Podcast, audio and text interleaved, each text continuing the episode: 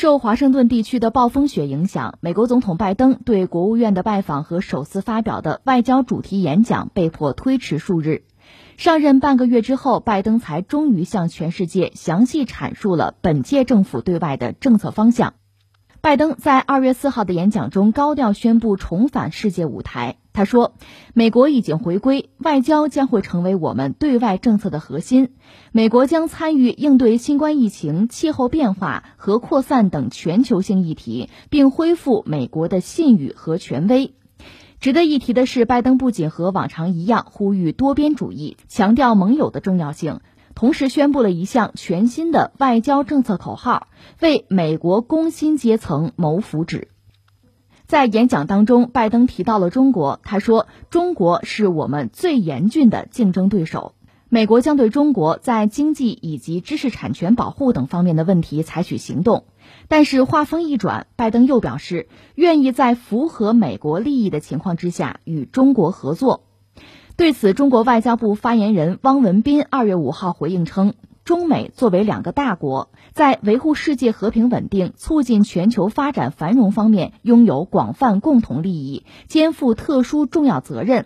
与其他任何国家之间的关系一样，美中之间难免存在分歧，但两国共同利益远大于分歧。拜登时期，美国的外交战略，包括对华战略，这算是官宣了哈，官宣了。呃，大家等了一段时间，不说天气原因嘛，所以宣的稍微有点晚，但是还算比较全面吧。其实和大家想象的差不了太多。当然，作为中国人，可能比较关注他的对华战略，所以我们先聊这一块吧。呃，这样啊，我们从历史这个轴上聊几件事情。话说，在二战结束以后，就杜鲁门成了美国总统，当时有一个对苏战略怎么调整的问题。这就说到一个人叫乔治·凯南，这个人当时是在美国驻苏的使馆做代办。当时的美国国务院呢，给他出了道题吧，给了个活儿，就是说你给我了解一下苏联对于美国提出的欧洲战后重建方案，苏联什么态度？就怎么看待美苏关系？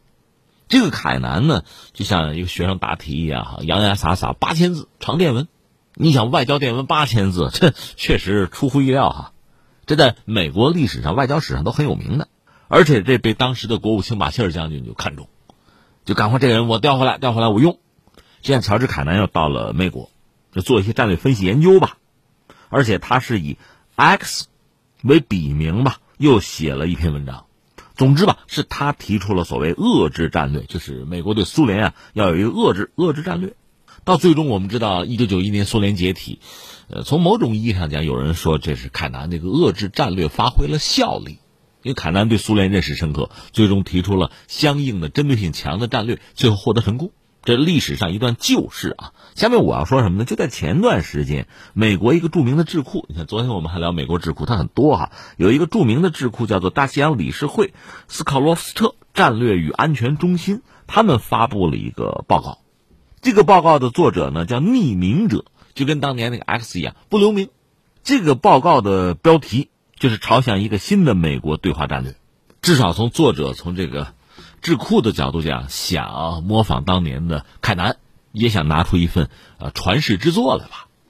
当然，那东西很长哈，有人说就算弄个缩略版，搞个提要也不止八千字哈。但是很让人遗憾，就这个智库拿出来的报告。就给人的感觉是一帮老古董啊，搞出一块老化石了。就他还是拿冷战思维、冷战格局来套二十一世纪的中美关系，这恐怕注定是套不住。不单是中国和美国都发生了很大的变化，这个世界也在变，包括欧洲都在发生变化。所以这份报告出炉之后，给很多国内的学者啊冷嘲热讽一番。另一方面，很关键的，大家可能也有一个担心，就是这拜登行吗？就说他用的这帮人可以吗？怎么这么一帮货啊？那现在拜登也拿出了自己的这个方案吧，算是美国官宣的，就官方的一个外交的思路。昨天我们也聊过，拜登这个人呢，在美国目前的当政者之中吧，应该说是富有外交经验的。在奥巴马时代，他做副总统；在之前呢，他也长期在外交这个圈子里工作。那么他拿出来这个方案大概怎么样？哈，我们大概扫描一下。一个就谈到涉及中国，实际上很有意思，在他这个方案啊，他这个战略呃官宣之前，美国新的这个国家安全顾问叫做杰克沙利文，沙利文就有一个表述特别有意思，他说呢，我们已经到了外交政策就是国内政策，国内政策就是外交政策的地步。其实这个话我理解是对的，就大国的外交和内政有时候分不了那么清楚了，就是外交是内政的一个延续。而且沙利文谈到说，我们在国外所做的工作必须从根本上让工薪群体的生活过得更好啊，更安全、更公平。而拜登在自己的演讲之中也谈到了这一点，就是说我的外交政策要让美国的中产阶级受益，而这个又和中国有关。这个逻辑是这样的，你看之前节目我们曾经聊，就特朗普的上台嘛，就是二零零八年，远的不说，零八年美国次贷危机之后，就美国其实国内发生了很大的变化，就是阶级结构在发生变化，因为是一个大的就金融啊经济领域的一个灾难，所以美国的中产开始萎缩。到特朗普上台的时候呢，美国中产已经不到这个国家人口的一半，因为美国是个发达国家嘛，上个世纪二三十年代中产崛起。有百年的时间嘛，结果现在中产萎缩不到人口的一半。中产呢，受过比较好的教育，有财富，比较理性。如果他们是这个社会的主体，这个社会一般说来是稳定的。包括你说那个西方的美式的民主也能够玩得下去，因为大家比较理智嘛。但如果中产不到一半了，贫富差距拉大了，就这个社会结构出了大问题，民粹抬头，仇富，仇视精英。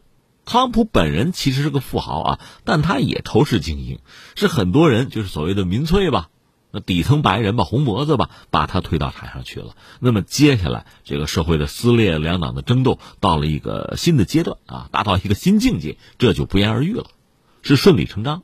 那翻回来，你要想解决美国这个问题，包括特朗普的什么支持者占领国会山，就这个问题怎么解决？从根儿上讲呢，还是要扩大中产。让美国社会重回稳定，应该是这样。那我们现在看到拜登恰恰有这个想法，所以我想他还是找到了问题的本质，想解决问题。这个不能说不对哈，但关键的问题在于，你去看病啊，你诊治，最后确定了这个病情啊，挺好啊。下面就是怎么治疗了，就是用什么药。你要吃错了药，开错了刀，那也很惨，或者说更糟。而这个时候，拜登就扯到了中国，他把中国看作是我们最严峻的竞争对手。将对中国在经济以及知识产权保护等方面的问题采取行动。之前呢，美国那个国安顾问沙利文说，美国要首先处理中国滥用贸易的行为，这些行为伤害了美国的工人阶层。我们的首要任务不是让高盛进入中国，这是他们两个人吧表述的美国的对华政策。那看来还是要在经贸领域下手，还是把美国的一系列社会问题这个责任推到中国身上。那还老一套吗？就是中国人抢了美国的就业岗位啊，偷了美国的技术。另外，在美国就是产业资本和金融资本的矛盾斗争之中，特朗普是兜了产业资本一脚，而拜登这边讲也是哈，并不把呃高盛在中国的利益看得更重。这个和特朗普看来没有本质的不同，逻辑上其实是一样的，药开的也是一样的。但是你知道，特朗普他没能治好美国的病，那拜登有同样的药方，这个结果恐怕就已经注定了，很遗憾。当然，拜登呃和特朗普还是有所不同。他把话拉回来说什么呢？说在很多领域，在符合美国利益的情况下，还是愿意和中国合作。中国方面呢，就是外交部的发言人汪文斌有一个回应了，就是说中美是两个大国，在维护世界和平稳定啊、促进全球发展繁荣方面，确实有广泛的共同利益，肩负特殊重要的责任。中美之间难免存在分歧，但是两国共同利益是远远大于分歧的。坦率讲，这个格局、这个胸怀和判断，应该说是让人称道的。那不管怎么说，现在似乎到了一个十字路口，就是美国把中国作为一个什么严峻的竞争对手，但是美国也承认在一些领域是可以合作。而中国方面呢，就谈到说，世界上任何国家都是一样，就两个国家存在分歧难免的，但是呢，合作的空间和领域远远比分歧要多。我们是做出这样一个判断，应该说这是一种善意和建设性的判断吧。这是涉及到对华关系，其他一些领域，拜登也比较仔细吧，阐述了自己在外交政策方面吧一系列的思考。总的来说呢，他认为就是美国回归了啊，外交就是我们呃对外政策的核心，这个是对之前特朗普那个美国优先的政策一个一百八十度的扭转了。因为按照拜登的表述，又在讲什么呢？美国将参与应对新冠疫情啊、气候变化、呃核扩散等等全球性的议题，恢复美国的信誉和权威。这雄心勃勃，要拨乱反正啊。呃，具体来说还有几个方向，我们也关注一下。一个是中东方面，中东方面和特朗普比起来，似乎对沙特啊这个态度有所扭转，这热度在下降。一个是原来的那个军售停了，再一个呢，就是我们知道沙特主要是拉着阿联酋一帮小兄弟在也门跟胡塞武装那儿干架，干了好几年了，这打的也不行吧。现在拜登表明一个态度啊，可能也是要釜底抽薪，结束美国对也门呃进行行动的支持。另一方面，对于以色列、巴勒斯坦这些问题，好像没有太明晰的表述，因为这个问题其实太过复杂和敏感吧。再就是在人道主义领域吧。